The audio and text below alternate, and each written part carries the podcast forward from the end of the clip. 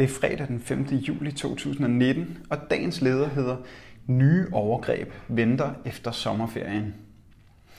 Danmarks nye børne- og undervisningsminister Pernille rosenkrantz teil har sat sin første ministerielle underskrift, og i modsætning til hvad man ellers kunne forvente af en minister i den selverklærede børnenes statsministers regering, betyder den officielle krusedule nye overgreb på arbejderklassens børn efter sommerferien.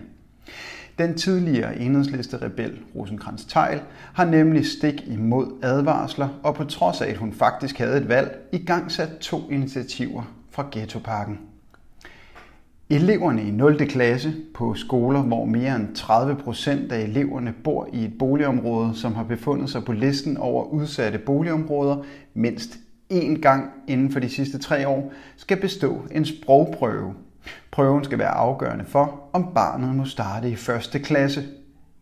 Fremover vil forældre til børn, som har mere end 15% ulovligt fravær, i løbet af et kvartal blive frataget børnechecken i de kvartaler, hvor deres barn har for meget fravær. Helt i tråd med resten af ghettopakken er disse nye og modbydelige overgreb ikke alene racistiske, de går også direkte efter arbejderklassens børn. Overklasseungerne i de rige kvarterer og kommuner straffes ikke, når de i tide og utide rejser verden tynd med deres forældre.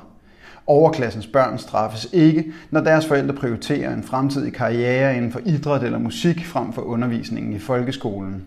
Men arbejderungerne i de allermest udsatte arbejderkvarterer skal straffes med endnu strammere økonomiske opvækstvilkår. Arbejderungerne på helt ned til 6 år skal straffes med ydmygende sprogprøver, afgørende eksamener, som deres jævnaldrende i bedre bemidlede familier aldrig vil opleve. Alene fordi de er født af forældre med bedre indtægter eller solide formuer. Begge elementer, som er blevet udsat for massiv kritik, blev vedtaget i forbindelse med Ghettopakken i foråret 2018 af partierne i VLAG-regeringen samt Dansk Folkeparti og Socialdemokratiet. Almindeligvis skal ændringer, der gælder folkeskolen, støttes af hele folkeskoleforligskredsen. Og her ville SF og Radikale ikke være med til nye overgreb. Man blev derfor enige om et kompromis, som betød, at implementeringen af netop disse elementer af pakken først kunne ske, hvis der stadig var politisk flertal for aftalen efter folketingsvalget. Det flertal består men mange havde alligevel ventet, at den nye minister som minimum ville udskyde implementeringen i et år.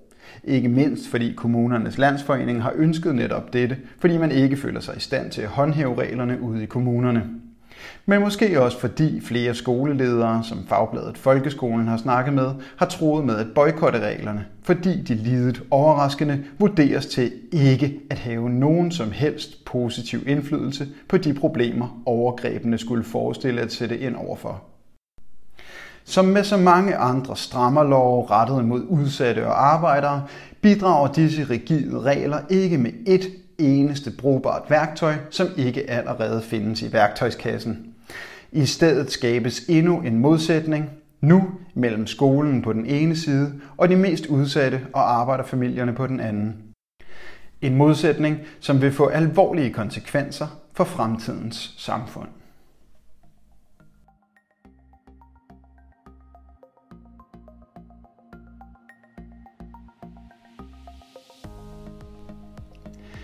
Du har lyttet til dagens leder fra Arbejderen. Abonner på vores podcast på iTunes, eller hvor du ellers hører dine podcasts. Du kan også klikke ind forbi arbejderen.dk for meget mere journalistisk indhold. Du er også velkommen til at følge Arbejderen på Facebook, Instagram og Twitter, samt tilmelde dig Arbejderens daglige opdatering på Messenger. Vil du i kontakt med Arbejderens redaktion, kan det ske ved at sende en mail til redaktion arbejderen.dk. Tak fordi du lyttede med.